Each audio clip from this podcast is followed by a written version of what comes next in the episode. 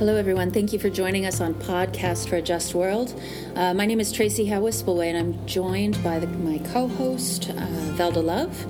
And we are looking towards Holy Week already and looking at um, the 19th chapter of Luke and what I, what I refer to as um, a really well planned liturgical direct action. yes, yes. As a as a, a, believer that we serve a very radical Jesus, um, one who is deeply concerned about people, about people's stories, about the liberation of women, about looking at one another, and especially looking into the eyes of those whose complexion and compl- uh, complicity is all tied together. Yeah. Yeah, absolutely. And there's this playfulness uh, as well as a powerful critique and call out of those power structures that are just reaping violence on people. And when we, in our conversations, I would say race is one of those things, a power construct that reaps violence on people. And we've been speaking about how different people groups um, root their identity in cultural narrative and now we come to this panel and we are speaking to people of European descent. We've got a white folks panel, right? yes, we do. and this is such an important conversation to have because whiteness rooting our identity in race, it also erases those cultural narratives for people who have access to power and privilege. Mm-hmm. Uh, it perverts those. It diminishes our own humanity, and so it's it's part of the work to um, divest from those violent systems, um, but also the humble and painful work of uh, repentance and restoration of identity. Yes. Yes. This is um, an important dialogue because it is asking people to self identify where their people come from. That's right. That there's so much to a story around being European or being uh, an Ashkenazi Jew or being someone of German heritage. Mm-hmm. Um, it asks for an authentic, restorative narrative of one's roots, mm-hmm. of how one's people group came to be, mm-hmm. and how that people group made a choice or was forced to come into a new land. Mm-hmm. And so hearing these uh, stories today, I think give us a complexity, but yet a clarity around how we deconstruct this notion of race, categorizing people, as well as deconstructing and demythologizing the myth of whiteness. Yeah, that's right. And I uh, I appreciate you saying that. It's right out of white supremacist playbooks, actually, when you hear, "Oh, I have pride in white culture." Mm-hmm. White culture is a is a misnomer, mm-hmm. you know, um, because the construct of race was something that's that was false, created to maintain power, create power, take it away, mm-hmm. um, and uh, in our context in the United States it's also deeply entwined with the nation state mythology. Mm-hmm. Um, and that's not to say that there, and it also erases what actually is culture mm-hmm. um, in those places and people groups that you've mentioned. And so, even differentiating, you know, I do say, "Oh, I'm I'm white." Sometimes when I say that, I'm acknowledging I have I have access to that power and privilege that came from that white supremacy and that construct of race. Right. But what is uh, true, what is more true, is to say I'm a person of European, Southeast Asian descent, and um, I was socialized white, mm-hmm. and politically I'm assigned that. You know, we live in this where we don't have you don't have a choice that you're politically you're black. That's how you know the outside mm-hmm. forces will identify you. Mm-hmm. mm-hmm. Um, and and I um, so I acknowledge that and I operate from that place because when we don't acknowledge that too, then that power can end up um, uh, reinforcing violence of systems. Right. But the hope is that we can see together. We can learn from one another, right? Yes. And I'm learning so much, and so I'm really excited for this conversation. Yes, yes. This conversation is rich, uh, both for those who haven't even learned about where they come from. Mm. And it's rich to hold each other accountable in the space of hope uh, and, and, and looking at places of justice and injustice. And then, even in our relationship, how we build that solidarity and to hold each other accountable when we continue to uh, not see mm-hmm. right? Yeah. And so to be honest with that, and also to make space um, for the confession, for the lament, and for the restoration. And so right. that's what relationships should do. And I love Jesus um, in this moment um, because there's a confrontation. Go get it, bring it to me, tell them I need it. And then when we get to this Pharisees, I said what I said. I still want people to get it. right, right. And I still need it. And so I think in this moment we, we need to hear the authenticity of voices um, that have been constructed white and, mm. and allow them to tell their stories. All right, well, let's get started. Welcome to Podcast for a Just World.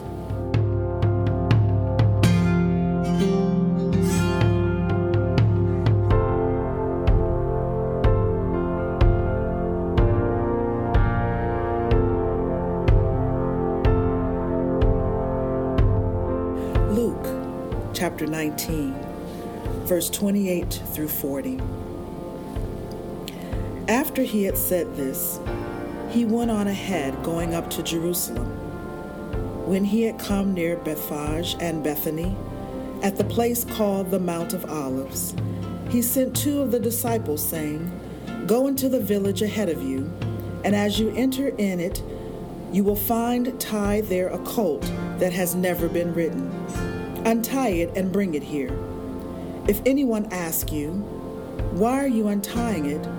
just say this The Lord needs it. So those who were sent departed and found it as he had told them, and they were untying the coat. Its owners asked them, Why are you untying the colt? They said, The Lord needs it. Then they brought it to Jesus. And after throwing their cloaks on the colt, they set Jesus on it. As he rode along, people kept spreading their cloaks on the road. And he was now approaching the path down from the Mount of Olives. The whole multitude of the disciples began to praise God joyfully with a loud voice for all the deeds of power that had been seen, saying, Blessed is the King who comes in the name of the Lord, peace in heaven and glory in the highest heaven. Some of the Pharisees in the crowd said to him, Teacher, order your disciples to stop. He answered, I tell you, if these were silent, the stones would shout out.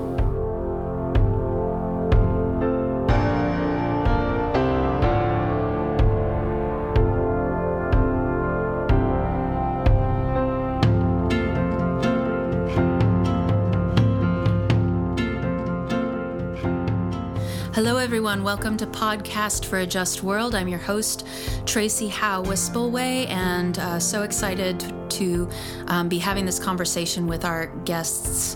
Uh, this afternoon. Um, joining me as the co host of this Lenten series, Sacred Conversations to End Racism, is the Reverend Dr. Velda Love. Hey, Velda.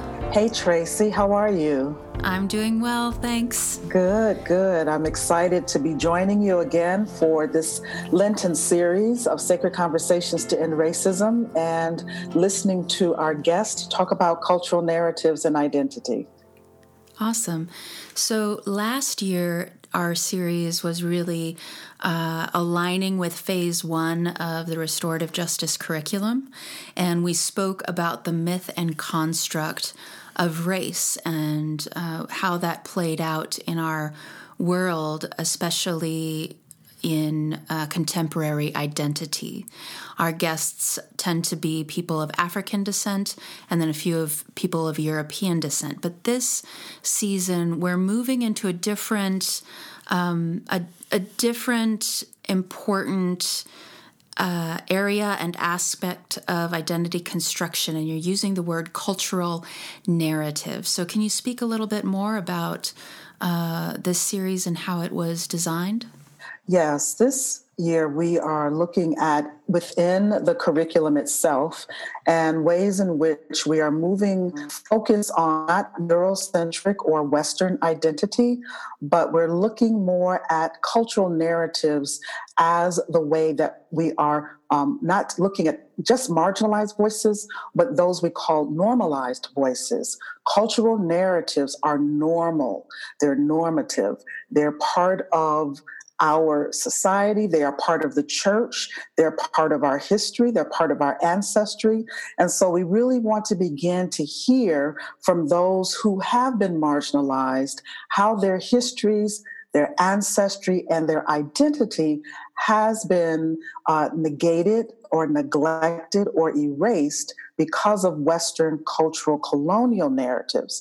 So, what we are doing is we're moving uh, cultural narratives that are non European into the center or the focus this year. And so that's why we are having this particular conversation with our guest.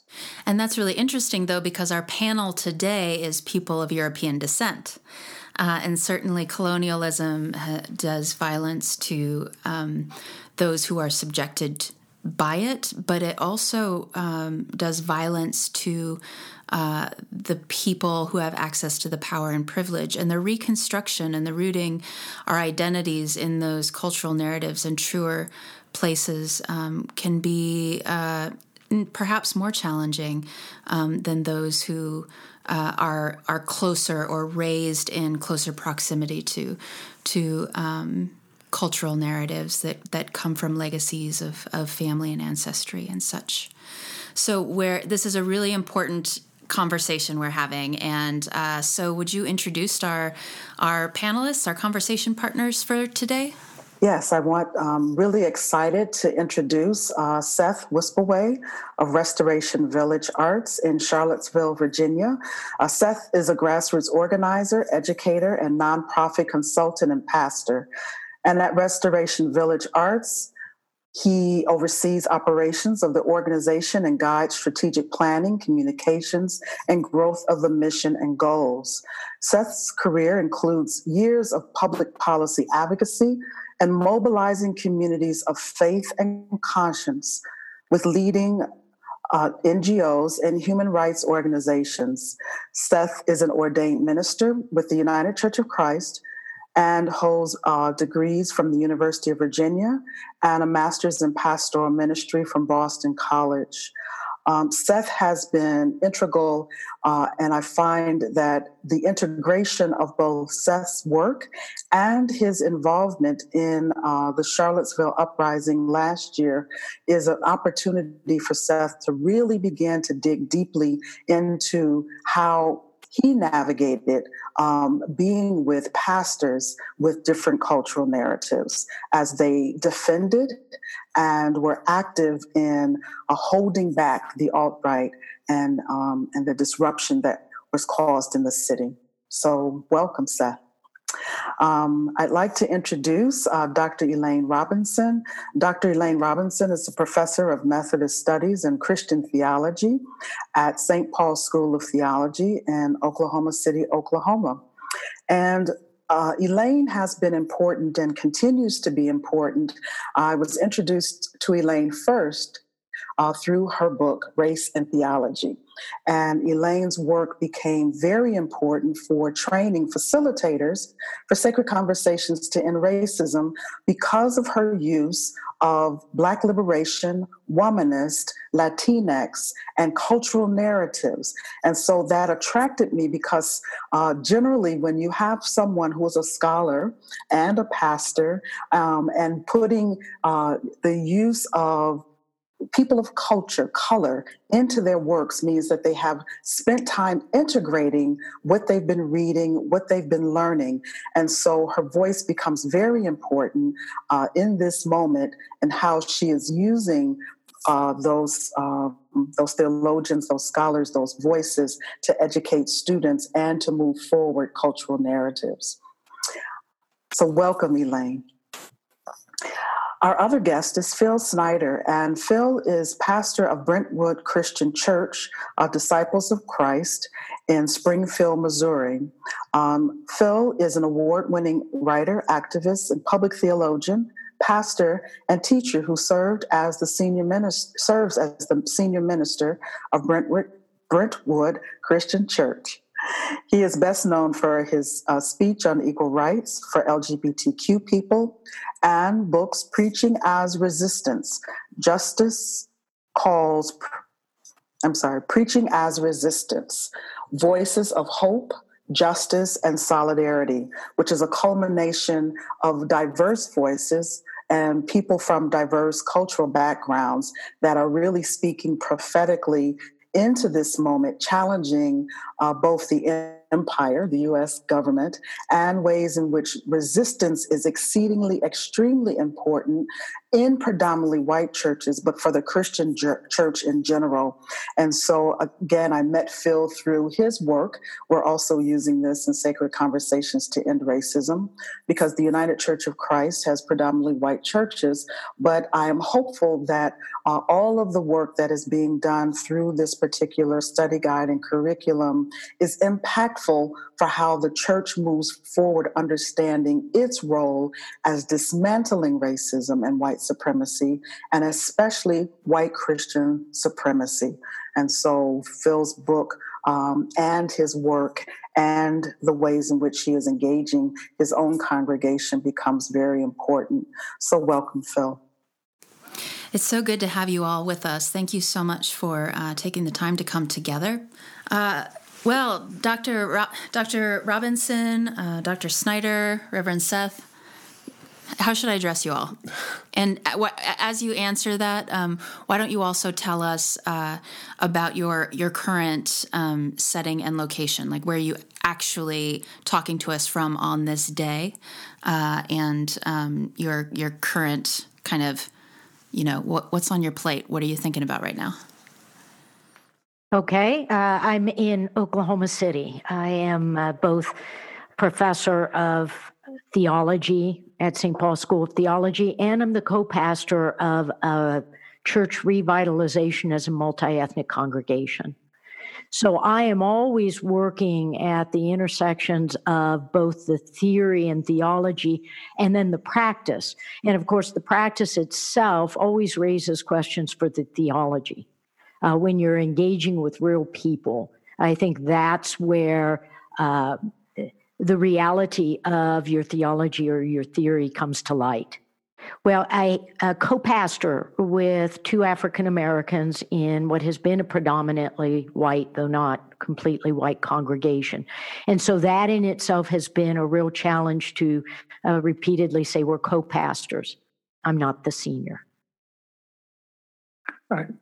Well, uh, I am Phil Snyder, and uh, I am currently sitting in my Missouri State University office.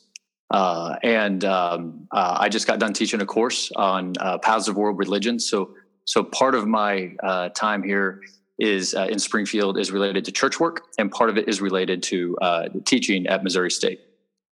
This is Seth Wispelwey from Charlottesville, Virginia. He, him, and I we are in our home office. Uh, Velda, you referenced the work I've been involved in um, related to what turned our town into a hashtag almost exactly 18 months ago. And since that time, uh, which brought out of me and so many others here in Charlottesville a lot of work we felt called to and a lot of past experience and and skills and clear mission. Uh, I've been basically involved uh, full time in working alongside and coming alongside those who continue to pick up the pieces uh, from that uh, traumatic weekend, uh, while also spending time uh, with those, taking those pieces and, and building um, new and bold and, and beautiful things in our community that hopefully can uh, tell a new story about who we are called to be as communities, as people of faith and conscience, in um, building a city, state, and world that is not defined and governed by a white colonial Christian culture. Yeah. Well, that's a good segue, isn't it, Velda? it's excellent segue, absolutely.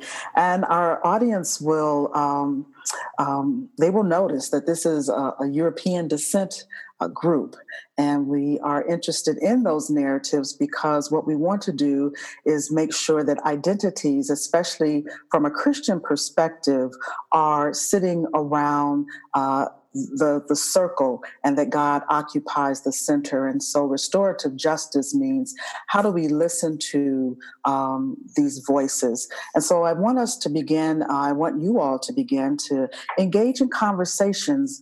Um, and so one of the ways in which you will reflect together um, is in what ways has Western or North American white colonial culture shaped your identity?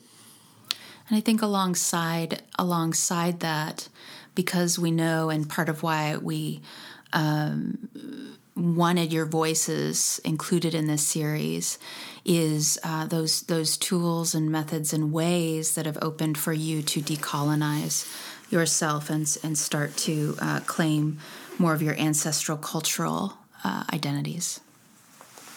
So let me begin and just uh, throw something out here about uh, white cultural identities. Uh, my original name from birth was a very Jewish name. My father was Jewish. But at uh, the age of seven or eight, my family changed the family name to anglicize it. And uh, looking back on that later in life, I realized it was a moment of me really becoming white because at that moment I could live into the cultural narratives that existed in a way that prior to that I couldn't because the name was so obviously Jewish. And so this idea of becoming white, we do it even today in our society.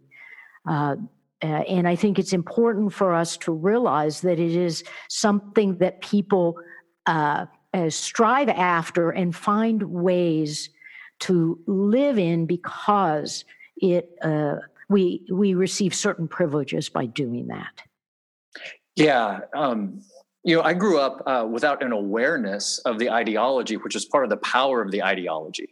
Uh, and so, you know, whiteness to me, I assumed was just a normative concept by which all things are measured. And you know, I, I think back on um, my upbringing. Uh, I think about you know family life uh, in the Ozarks. I think about churches I attended. I think about you know educational institutions, and what was always presented to me um, was white culture, and I uh, understood that as normative culture uh, without giving any thought to to the powerful ideology uh, in, in which I was being immersed. And and so it wasn't until much later in life uh, I began to to recognize the power of hidden ideology uh, that uh, is there. Uh, you know, like, like like you know, water to a fish, even though you may not recognize it. Because uh, certainly uh, I did not. thank you. That's a really that's really powerfully said. Like growing up without an awareness of the ideology, which is part of the power of the ideology. I want. I think it's important to state though, as we speak about white culture, which is actually a, um, a, talking point of white supremacists and something that we immediately recognize oh, there's something highly problematic. If someone is talking about, for example, oh, why don't you have pride in white culture, which is, a, you know, again, a talking point of white supremacists. Uh, that in speaking about this, we also are very much speaking about um, uh, United States national colonial narrative. So, in our context, uh, quote unquote white culture is uh, completely enmeshed in the spiritualities. That is the way that we understand our connections to one another uh, locally and globally in the nation state. So, um, Elaine, I really appreciated you talking about uh, becoming white and even people that have access to that power and privilege who walk and present politically as white. Um, yeah, we do become that. Um, and that requires an erasure of our cultural identity. And if our conscience becomes raised, then the work of restoring that can be so isolating and painful um, and hard, and and uh, but also so life giving and necessary. And I also have Jewish ancestry, and I have Southeast Asian ancestry, and I have European ancestry, specific English, French. German ancestry, these very specific things, and that was all erased for me. Um, and I was just told that I was white. And it's only been in the last number of years that I have started to change my language about that. So, in that, um, with that, what kind of uh, we can continue the, in this vein? Um, what tools do you have to start to recognize these forces, these colonial ideologies, and kind of decolonize yourself as a person who has who benefits from the ideology, who has access to the power and privilege. Well, this is Seth, and as someone who had his identity completely shaped by Western slash North American white Christian colonial culture, uh, the process of, of decentering and decolonizing myself and the whole kind of way of living around me is and has been a, a, very tenuous new growth thing because it has, has required essentially a dismantling and deconstruction of the whole story I was given um, and or positioned into by simple virtue of the fact of being born a cis hetero white man in the United States of America. My own background is 100% European, uh, 25% of that from the UK, and the rest from uh, Northern Europe, specifically the Netherlands, and a small corner of the Netherlands called Friesland on the border with Germany. So those who are in the know will recognize Wispelwey as a Frisian name, a, a blue collar outlet um, of, of farmers and so on. And both sides of my family. Uh, grew up in the Dutch Christian Reformed Church. Dutch Calvinism ran strong, and so found themselves um, immigrating or positioned into tight knit communities that presupposed uh, Dutch Reformed uh, culture and identity. I know all these jokes. You might be a Dutch Calvinist if you need two volume phone books, A through U and V through Z and that sort of thing. You didn't have a choice where you were going to college if you were going to college. Um, so both my parents met at Calvin College in Grand Rapids, uh, Jerusalem, uh, so to speak. And even now, uh, both of my own parents are the only uh, siblings from their families, um, the only children from their families who uh, do not live in those originating pockets um, in the Midwest and northern New Jersey. And so decentering that has been a scary and lonely process in a lot of ways. It's happened in phases. I grew up in a conservative faith tradition that presupposed its own capital T truth and kind of colonial privilege theology on the world. And so I often kind of look back now, and this will be an ongoing process for life, but in the ways I first intellectually deconstructed that worldview, but then became obsessed with becoming the right kind of. So I was still kind of governed by a centering truth. Um, and then emotionally and then spiritually had that broken down over the past uh, 15 years from that point. Um, time as a hospital chaplain in a city hospital, sitting with folks uh, my own age who were actively dying simply for lack of being me, uh, played a large part in that. Um, so my methods, so to speak, I mean, I, I hes- hesitate to call them mine because it also feels like it centers myself. I would just say I found myself relationship adjacent uh, to those who do not uh, carry my privilege, and it was those relationships that called my own bluff and and called the bluff of the claims I made about who Jesus is in the world and um, what I hope for all people in the world that gave me a choice. And um, prayerfully and blessedly, I've, I've started to choose to co- uh, come alongside and follow those who don't carry that privilege. Thank you, Seth. That is uh, an important narrative and, and your story. And part of what this particular Lenten series uh, raises for us is that how do we uh, effectively remove um, that language of white culture because um, the Sacred Conversations to End Racism, if we're looking at racism, uh, says that I must self identify for my ancestral roots in order for us as Christians not to center ourselves uh, both above uh, others uh, because God did not create race. Uh, those are human categorizations, uh, but ways in which we begin to think about how we teach, preach, and live into a restorative justice model or strategy where we begin to name that ancestral. I'm European this. As a woman of African descent, I can say that my ancestors are from Africa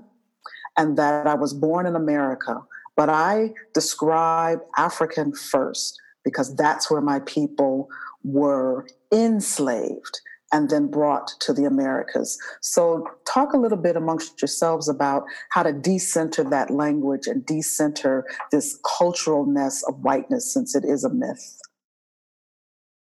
Well, I, I want to take one step back uh, because I know that people of faith, uh, you know, uh, Phil, you were talking about the the normative white culture that you grew up in, but most of the time, uh, so many of the people who identify as white don't even recognize that there is a culture.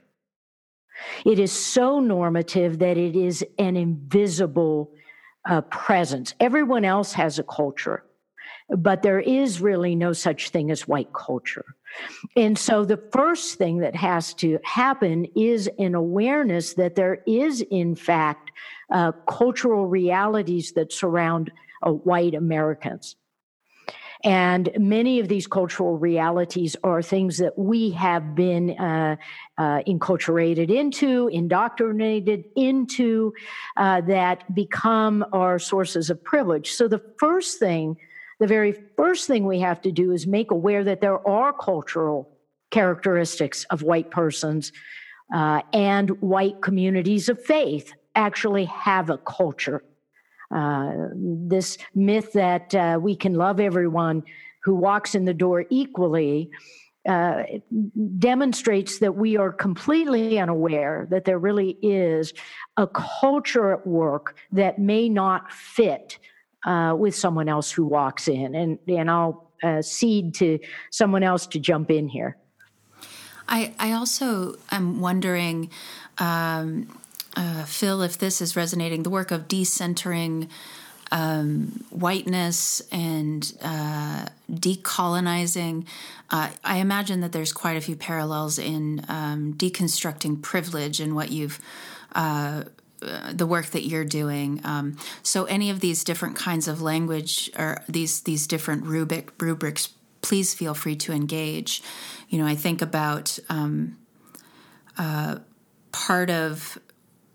Uh, I guess a vision of decentering, decolonizing, deconstructing for me is to realize that this power and privilege which I have access to is the fruit of something I should be actively seeking to uh, dismantle if we are to make an equitable and, and just society. So I think for me, uh, part of the methodology is is just constantly recognizing that, and um, even though we can't um, completely disentangle ourselves from that power and privilege, we can very intentionally seek to operate out of places of solidarity instead of that power and privilege and then work alongside to dismantle it.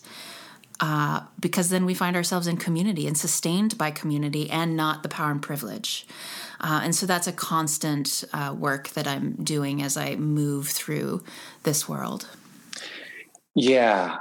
Um, I really appreciate the uh, attentiveness to language that uh, is being uh, expressed here and the power of, of, how language doesn't just describe our world, but, but shapes our world.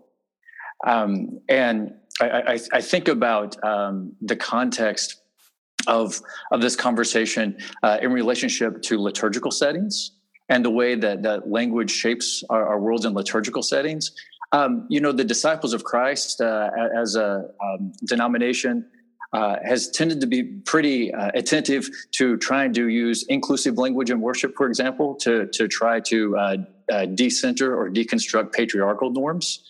Um, and, and, so uh, I, I, have a lot of colleagues, a lot of friends, there are a lot of churches uh, in, in, which our, our, language about God is um, tr- tries to be um, uh, uh, not uh, related to patriarchal norms for imagining God. Um, and, and, something that, that we don't give near as much attention to, though, is, is the, the power of our language in relationship uh, to, to, to images and metaphors uh, in terms of, of uh, dark, light, black, white. Um, and, you know, liturgical space helps people order and frame their world. And, and so it's important for me as a pastor uh, to, to give careful attention to the way language is functioning in those contexts.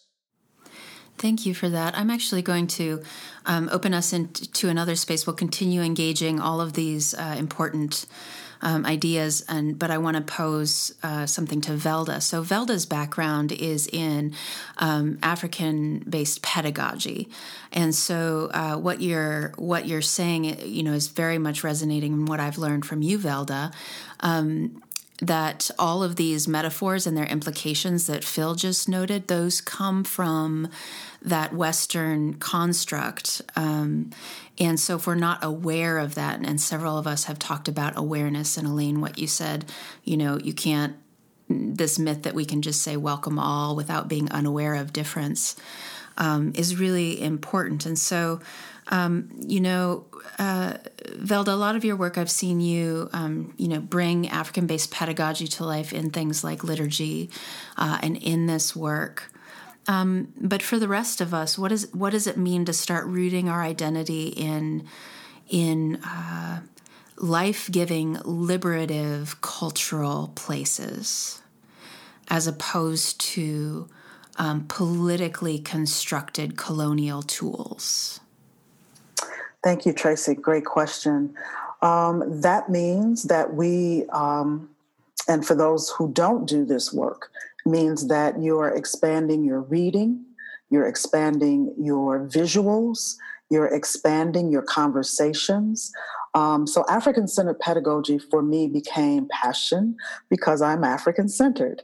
Um, and so my background, my spirituality, my theology, my womanism, so my body, my my visual, uh, everything about me is African centered um, because I'm a woman of African descent. And so I spent um, 20 plus years reading, digging, researching, and being in conversations with theologians and activists and scholars in my family about what it meant to be Black what it meant to be African centered, and what it meant to change language that keeps uh, my people enslaved. Uh, slave is constructed.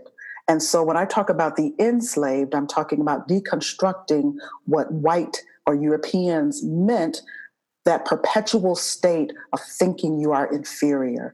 And so in this moment, I challenge colleagues who are of European descent um, and Latinx descent to dig deeply both into their own ancestral heritage, but also if we're going to change the narrative and do deconstructing and decolonizing work, you have to read more broadly. And so one of the spaces you have to talk more broadly. You have to look at Jesus's lineage, uh, where he was born. He is not European. Europeans don't show up until the New Testament. And so when we begin to uh, construct language around biblical text, we're looking at texts that come out of narratives on the continent of Africa and the Mediterranean. And um, so if we start there and we begin to imagine uh, the dark skin, the woolly hair, the Palestinian is um, eating um, and talking to and the trading that happens between Africa and the Mediterranean and Palestine, then we have a richer, deeper conversation about our biblical narrative and our historical narrative. And so I have students look at Africa's great civilization. Um, that is narrated by Henry Louis Gates because we are African people. And what happens in some of this work is that archaeologists and anthropologists and all of these ologists wanted to erase Blackness out of our conversations and our history. So I'm challenging those who are sitting in predominantly Eurocentric spaces to do the work of looking at uh, civilizations that are older than the United States of America. I hear in this, and I've heard in other people, a call number one to locate yourself in a way that's liberative and truthful, not out of the construct. And number two, to be specific, really specific. And I, I want to hear more about what that. Um, what ramif- what uh, ramifications that might have for the way that we live. I can I confess that you know we hear Velda speak and she knows who she is and she's done a lot of work, and I, as a person healing from uh, white supremacy, and I, as a person of European descent, um, I don't have those family, you know, connections. I cannot, uh, you know. surround myself, you know, around people of Southeast Asian and and French and European, and be like, what does this mean? Um, it, it feels a little bit more like that is actually the call for us right now of people of European descent that we start building this community, and uh, it's hopeful, but also, um, uh, yeah, I think a little bit lonely. I want to just add uh, a really practical. Um, a really practical tool. And I heard, you know, when Seth introduced himself, he said, I'm Seth, he, him and people have started to do that. And we on this podcast also, um, often ask people to give their pronouns and ancestry, um, partly to decenter what has been normalized. Uh, I can introduce myself as a person from Charlottesville, Virginia, or I can say I'm I am living in a land now called Charlottesville, Virginia. And those just little ways that we decenter ourselves help us to live into um, a different narrative that I, I don't honestly see completely, but I'm finding community and I'm finding ways um, forward. There's there's things opening. It, and I think those little tweaks, they're conversation starters. Uh, they can open up sacred conversation. They can open up the real challenge. As you said, Velda, I mean, it was everyone has said, we live in a country that is propped up by the white male power structure and gaze, and therefore is designed to reward white male power and gaze in this like kind of endless feedback loop. And so it's always very telling, whether it's on Twitter or from the pulpit or everywhere in between, that the slightest tweak in language will kind of cause eyebrows to go up. I mean, we had a uh, the largest white supremacist gathering in how many decades in Charlottesville, ostensibly over the removal of a decades old Jim Crow era uh, idol uh, to white supremacy. And I think a large part of that is due to what you said earlier, Elaine, um, in terms of how. Uh, uh, difference uh, for white folks. We're, we're, also acculturated to treat every day as a Groundhog Day. Um, and so, even those of us infused with the story of grace um, are also operating on a daily amnesia because of, I think, this grace narrative that says, like, well, we're all equal, we're all moving forward on some sort of like passive train towards equality. And that only serves to dissolve difference and, and flatten need and, and not shift perspective in, in the ways we need to. And that was certainly a problem we ran into with a whole bunch of white male pastors here in Charlottesville. When I was asked, uh, when I asked, how can I, with my built in privilege and equity, come alongside these efforts to confront uh, the white supremacists who are coming, the women of color who were part of our cohort and, and who I said I wanted to be accountable to said, You go talk to the other white men behind the scenes and you ask them to show up. We need uh, bodies. So, to use a very physical, literal example, and what was revealed uh, through that process is that a lot of them had their most potent identity in their whiteness and their maleness, not their, their Christian thing, because they had all range of reasons and excuses uh, to ignore it, to elide it, to say that confronting it was violence. All very telling. Uh, pastors who 51 weeks out of the year be quoting King uh, when it, the stakes couldn't have been higher sounded exactly like the eight Alabama clergymen uh, that King was responding to in a Birmingham jail. And I could say so much more about that, but just in reflecting with what y'all are saying, it, it's it's hard. I've got different anecdotes of just the slightest tweaks setting off fellow white men. Some I'm meeting for the first time who almost try to fight me, and then uh, dear friends of mine I've known for two decades who all of a sudden think I'm quote unquote um, not hanging out with them because they're white. And I said, what? Um, and if that's not a self fulfilling prophecy, I don't know what is. Believing that. Tracy, can I say something here about white supremacy? And that is that I think a, a large number of white people think white supremacy is fringe groups. A lot of white people think the KKK is what white supremacy is all about. I heard James Cone going one on one with a white scholar at a, a, a, religious studies conference because the, the scholar kept saying, Oh, I've dealt with the KKK. And of course, Dr. Cone was trying to say, No, white supremacy is a system that exists that privileges and gives benefits to those who can pass as white. And so I want to make sure people who are listening aren't saying, well, I'm not a white supremacist. Right? I don't participate in the KKK. No, you don't. However, there is a larger structure that exists in this country that until we can begin to dismantle that, it will continue to support these kinds of colonial constructions that actually erase uh, our identity as white people.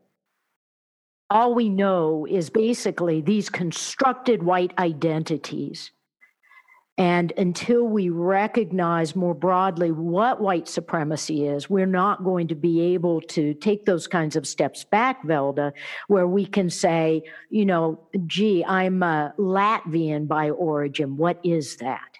Right. Right. And that's the hard work. And so, you know, in, in that cultural work uh, is that it is work, but also white Christian supremacy is, is very much um, rooted in the structures around white supremacy, which is that larger political uh, narrative of white hetero male domination. And so when we look at the white church, we're also looking at a Western supremacist model. And I'm not sure people are tapping into that as well. I think it's important to maybe uh, exp- to explain this a little bit more or to dialogue to help our listeners understand um, certainly, you know, white supremacy, okay, I've got, but what is Christian supremacy? Kissing cousins with white supremacy. yes. I mean, it's it's it's part and parcel uh, with what Elaine was just saying. That white supremacy is baked into the DNA of our country, the United States, in, in so many ways, if not the way, is a white patriarchal colonialist project uh, that then calls itself a Christian nation. And I'm not talking about getting rid of freedom of religion, but when you provide tax exempt status and confer that moniker on ourselves in a country that you know kind of kneels at the altar of white supremacy and patriarchy those are going to get fused really quick and it also numbs those who would call themselves christian and are compelled by the jesus story into uh, very easy going along uh, with the things. It's that much harder to root around and find stakes. Um, as I said earlier, and it doesn't take much. It took Colin Kaepernick, for example, the former quarterback in the National Football League, just quietly kneeling to protest uh, state violence against black and brown bodies, for everyone up to um, the current president to lose their minds and and show who they were really worshiping. Um, and so, and he did it uh, explicitly as a as a professing Christian, and so did others like Eric Reid who joined him. Uh, so it doesn't take much. Um, Christian supremacy are as the privileges, though, that accrue, I would say, uh, from calling oneself Christian. There's a lot of benefits to advancing in our society, uh, much more if you call yourself Presbyterian than if you call yourself Muslim. So, what I hear is Christian supremacy is when Christianity and its institutions um, actually become a part of the system of white supremacy and colonization and not something you know that subverts those things and is a liberative force which leads me to my next question what forms of christianity and faith and justice building are liberative forces. So I, I believe that, um, again, looking at one's ancestral background, because uh, African centered people, African descended people were spiritual and rooted in some were Christian, uh, a lot of the first Jews were of African descent, uh, Muslim descent, and so we we have to begin to think more broadly of what it means to be not just not it's a Christ follower.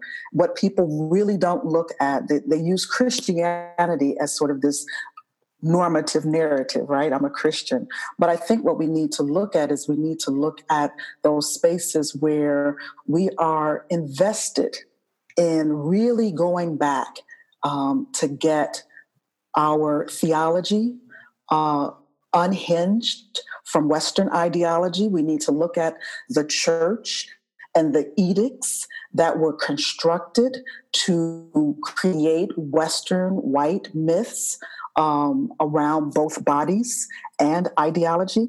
Um, and so we're talking about the edict that uh, came out of the Roman Church and the Protestant Church that called Native peoples and Indigenous peoples and African peoples heathens. That's not Christian. Um, right? And so we're also, um, I'm, I'm, challenging and offering people also to look at resistance. Jesus resisted that model of supremacy in his own day.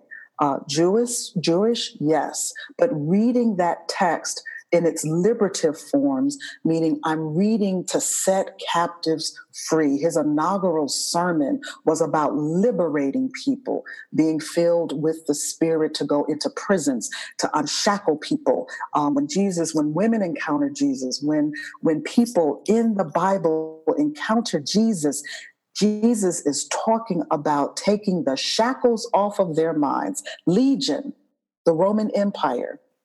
And when Jesus is executed, uh, that is state sanctioned violence on his body um, and so the ways in which we draw the parallel between the crucifixion and lynching of Black bodies or the murder of, of indigenous peoples or immigrants or people of color in general are ways in which we have to begin to look more seriously at the display of the murdered body.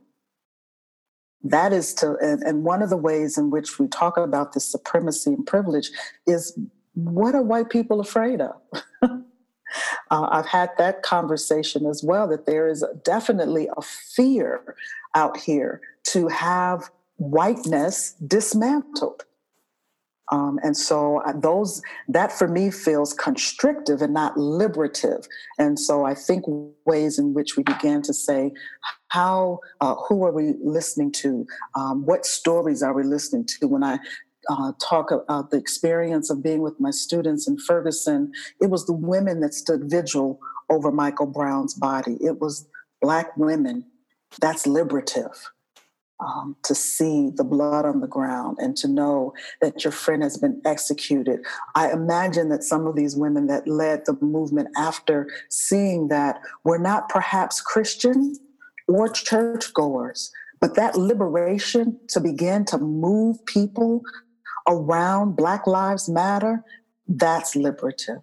Um, and so I think those are some examples of how we restore uh, these narratives around both gospel and the ways in which we uh, remove the threat of bodies and being.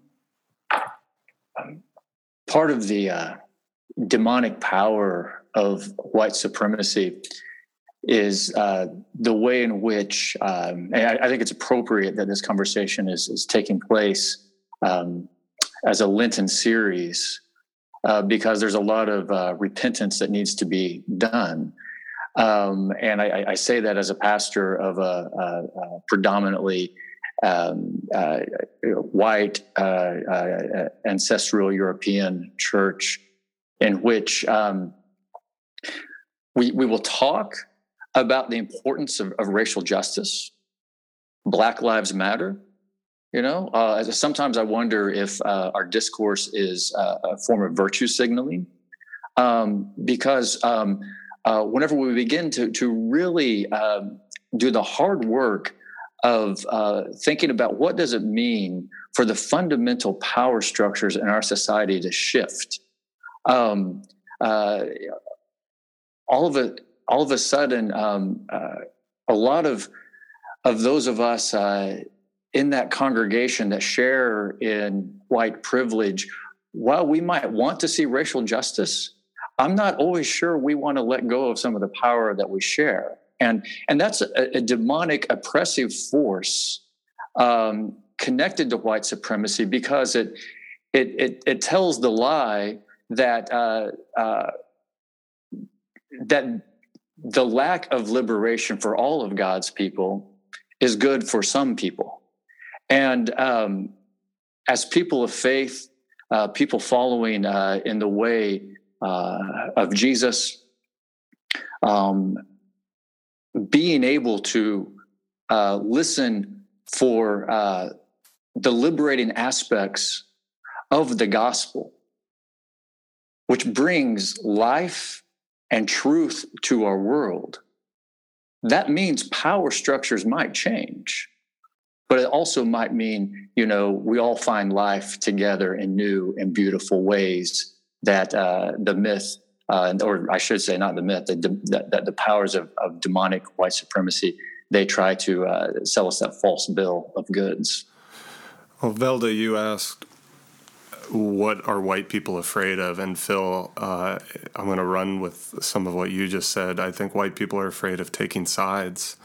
I think um, because taking sides means crossing the tape, it means standing with the body um, and with the bodies, embodying solidarity. And I think the ways white people kind of want to hold on to power and privilege uh, out of that fear um, is by setting the terms of engagement ourselves. And so this goes for progressive folks uh, as well um, by saying, well, this is how much we can do. And we're interested in, okay, well, more bad headlines. So what more can we do? But it's not about what we can do, it's about who we must be. And, and as you mentioned out of Jesus' first sermon, uh, in Luke, he's speaking and the gospel is being proclaimed in specific ways and saying uh, there's no should involved, there's no super ego, Holy Spirit kick in the rear from on high, but is saying if you want to claim you're on board with the way of the living God, it is going to kind of manifest these ways and it's going to look like this. And so the fear of taking sides comes out of the, I think, deep down dirty secret knowledge that where our comfort resides in is a lie, and that foundation can get shaky. Um, that's where the chant "You will not replace us" comes from. It's like, whoa, whoa, whoa, whoa no, come back here, um, and yeah, uh, the I believe we are created to know our why in a larger story, um, and then figure out how that's going to manifest before we determine what we're going to do in the world. And for white folks like myself, why and how has already been taken care of in the United States, and so you have to work back on that, and it is scary as all get out because you're like there's there's no model necessarily for that. Um, so it costs, but it's a liberate. It's a cost that liberates, or a liberation that it's liberating cost. I also would say, you know, Velda, when you shared all of the kind of liberation roots uh, and, you know, I think about what keeps that alive for me or where I find it. Um, some of it is in, you know, the books and the pillars of people who came before. Um, you've, you know, um, give us, commissioned us to have wider and deeper uh, reading um, people that are are are coming from um, historically marginalized places and to root there. But also, I say this: the contemporary struggles against colonialism and white supremacy and um, Christian supremacy. I think about the indigenous movements uh, in this country and throughout Central America um, that are happening right now. Um, we have an opportunity to uh, to see the gospel unfolding right now, right now. And uh, I do appreciate greatly what Seth um, just spoke, and I think that immediately brings things into um, into the fore? Are we willing to, you know, since our nation state is not allowing asylum seekers to cross into the U.S. and seek asylum, are we willing with our bodies to cross this nation state border to help care for them as we are called to and literally shed the privilege and power that is, you know, comes from this nation state by stepping into a different nation state, just simply to be with our siblings as we are called um, who to recognize their humanity and their dignity and to let it restore our humanity and dignity.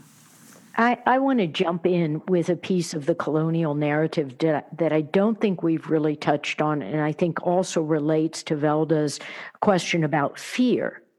And that is uh, that I often believe that we are more of a consumerist nation than we are a Christian nation. Uh, that our true God is uh, tied into the economic system, which from the founding of this nation was tied into our religion and our politics. And those economic realities are so uh, embedded in white supremacy or so embedded in our churches. Uh, most of our churches don't know what to do with poor people. If they come in through our doors, uh, we are uncomfortable. And so part of the fear is I'm going to have to give up economic privilege. Absolutely. In a country where economic privilege means everything. Mm-hmm. Absolutely. That's where a lot of that amnesia comes from because eventually someone's going to start saying the R word and reparations you mean? That's right. Yeah. Um, and there's a lot of R words on the way back to that like redlining and and more that people don't want to grapple with um, yeah. and so opportunity starts today. There was no history. Right. And and I think the conversation around uh, reparation is is broader uh, because it is economic, but it is also restoring um, education. It's restoring housing. It's restoring policy. Reparation for those who have been robbed. that's our word. Um, uh, we're looking at the broader term of reparation, and so I know we attach the economic, the financial to it, but I, I believe that liberative space that we've been talking about is the full recovery, the full restore restoration around reparation, and that's where the conversation um, can can be inviting or scary for others, but definitely around economics because we are driven um, by this country's lust for money and the ways in which it is appropriated at the expense of profit over people. And so that is the way in which um, uh, this country operates. And, and so that's a real conversation that needs to happen in churches. Yeah, you know something I I, I might uh, say uh, in connection to that, um, and and something um, mentioned earlier by uh, Elaine, I believe.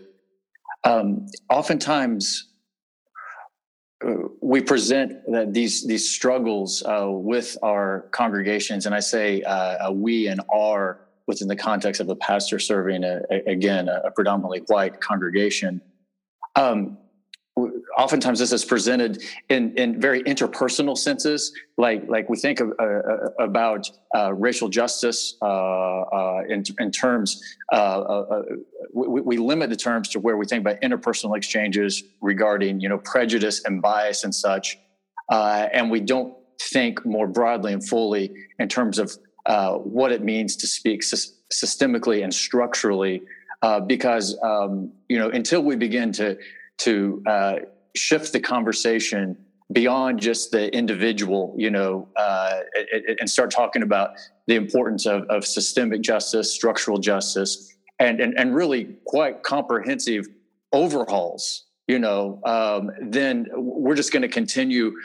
You know, it's it's like a, a different move in the same game when we need to be playing a different game altogether. Hmm. Yeah, thank you.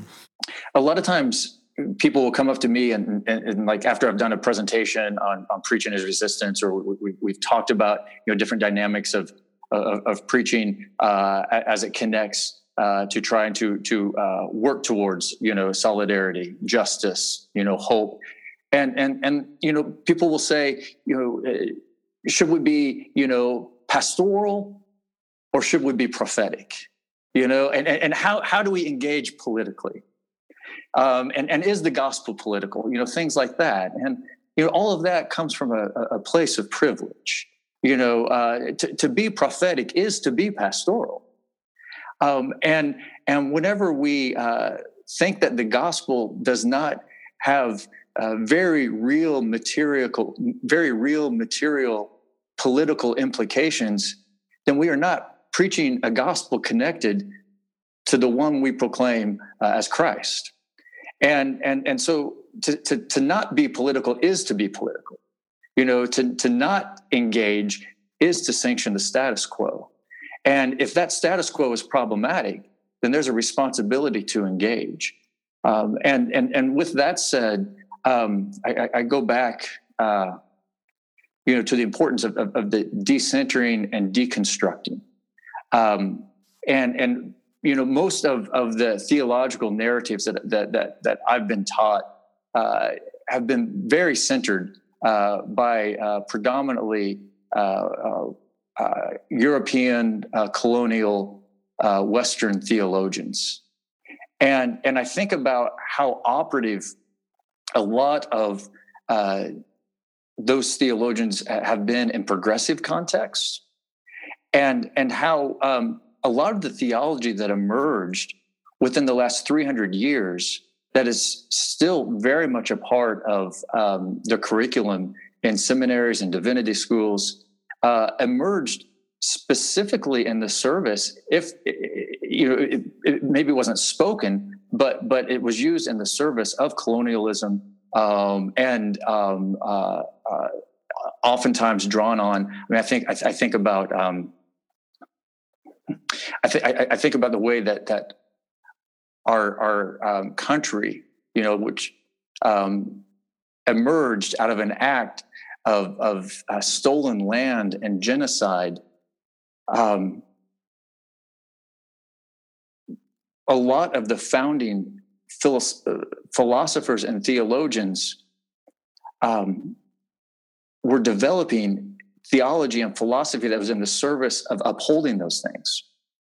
And whenever that continues to be, um, when, when those folks continue to be the go to sources for theology, that's just deeply problematic. And until we start reading different thinkers, and, and still there become, until there becomes uh, opportunities to engage, um, uh, then I, I, I, I don't think we're going to uh, move forward in constructive ways. Absolutely. Likewise. Thank you. So, Elaine, I want to come back to uh, what you said about capitalism, um, because something I've been exploring very much is um, the spirituality. You know, what is the spirituality that we're talking about? Because everyone is spiritual. We're just um, we just do it in different ways. If spirituality is those ways in which we demonstrate our relationships. So if I don't believe in God, I still have ways I'm demonstrating relationships with creation or with um, the other humans on this planet, those in close proximity to me and those far away. And capitalism is the default spirituality on which we run. It's the way that we demonstrate our relationships. And they literally devalue some humans over others, like literally in the actual you know what what a life is worth on our capitalist scale. And so if we bring that into gospel context or liberative context i look for those things those ways those um, uh, the ways in which i can learn to demonstrate relationships in a life-giving liberative way. I believe that the gospel does that but also that that's actually how i can find the gospel unfolding in the world today is look for the ways that relationships are being demonstrated in life-giving liberative ways with our fellow human siblings and creation the gospel is inherently relational it is radically relational. It points us back to the beginning where the whole of creation was radically related. And when we let, as you point out, Tracy, perfectly, uh, those capitalistic notions place value on human beings, then we are not living the gospel. Uh, the gospel tells us uh, that at its essence, it is about fully human existence, abundant life, and not for some, but for all. And so, again, uh, the more that our communities of faith can begin to understand that the way we value human beings in our tangible actions is going to be the real demonstration of our uh, faith in Christ. That relational piece, I was compelled by what you just said, Elaine, and what Phil just said, and thinking about this false dichotomy that gets propped up between the pastoral and prophetic. I, I, hate when those are kind of put oppositionally or like, which one are you called to? Because I believe if we are listening with liberative ears, with decolonized ears, uh, meaning us cis hetero white folks predominantly, if we're listening to those who are marginalized and cast out of the capitalist white patriarchal project, um, we will and then choose to come alongside them. That's where new math and new relationships will be fostered and grown. They will inherently be then a threat to that project, but by bringing power and privilege and bodies and equity alongside, we start to unpack gospel specific ways and opportunities of living. Uh, that's how we framed our call in Charlottesville. Um, um, and people tried to define it in other ways, but it's in writing.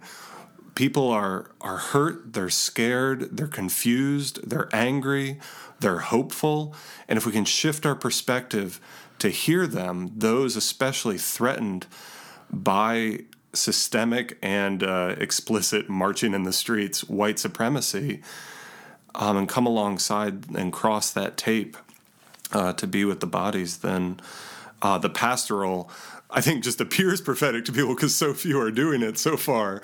Um, but but I also uh, prefer to think about prophetic as um, a challenge and a, and a clarion call to uh, that promise of aliveness, of abundant life um, that wakens people from their numbness. Um, and we won't get to the full financial reparations until we can get folks acknowledging the fuller and true story. Yeah, like a radical commitment to the pastoral in our context of violent dehumanization becomes prophetic. That's right. Um, and it, it can start with tweaks. Tweaks are good. thank you. Thank you. Um, so I, am just moved by the way in which we move forward. Thank you, Elaine, for all of your good work and your analysis around um, uh, the liberation, uh, the capitalism. And I, I, guess my, my parting word uh, would be around this notion of collective memory how do we engage in collective memory that comes out of the context of, of stories that um, I read and stories that we can collect now that become part of collective memory, which is also gospel work. Um, because we wouldn't have the gospels had it not been for collective memory uh, and people sharing their visual, uh, their witness, And so one is collective memory, and then the other is collective narrative, because out of that collective memory becomes collective narrative. And so I would hope that from this Lenten series and, and ways in which we engage further, that we collect those narratives so that we can really have sacred conversations. And then the last is uh, Ubuntu, uh, shared responsibility. Um, and I'm just always trying to have conversations with people about sharing. Uh, power is not bad in itself, but it's about shared power. It's about there's more than enough. The abundance that um, some have and some don't is not abundance, is not gospel. And so, if we can begin to also incorporate this Ubuntu, the shared um, collective responsibility narrative, feeding people, uh, housing people, changing policy, and being very rooted in the prophetic.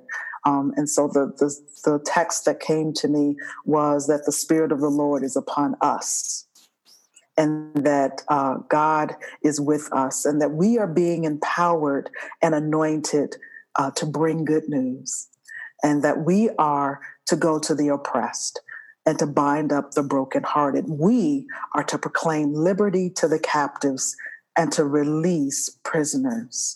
And that just prisoners beyond bars and concrete, these are prisoners who are indebted and have their minds wrapped around supremacy ideology and thinking, and where their hearts are imprisoned in whiteness. And so uh, we are here to proclaim and to be prophetic. And so I'm just most grateful uh, to this conversation and the ways in which we will go forward and do this work uh, because we have Ubuntu and we have a collective memory. So, thank you very much for being with us today, for sharing your story, um, because your story becomes part of the collective narrative. Um, we are going to move forward together. We're going to do this work together. And so, I want to be encouraged, encourage you to continue to have these sacred conversations uh, beyond the Lenten season. But we are here to be prophetic and to engage so that we can really live into uh, being Christ followers and uh, God centered, big G, as opposed to uh, the ways in which we manufacture um, our little gods. So thank you, bless you, Tracy. As always, it is so good to work with you.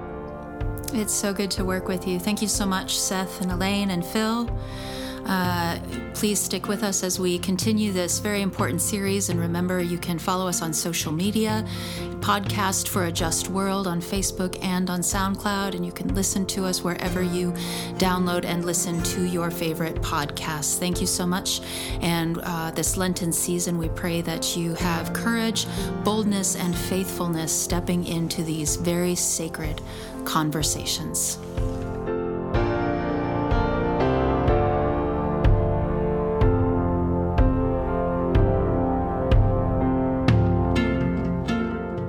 Hello to listeners of Podcast for a Just World.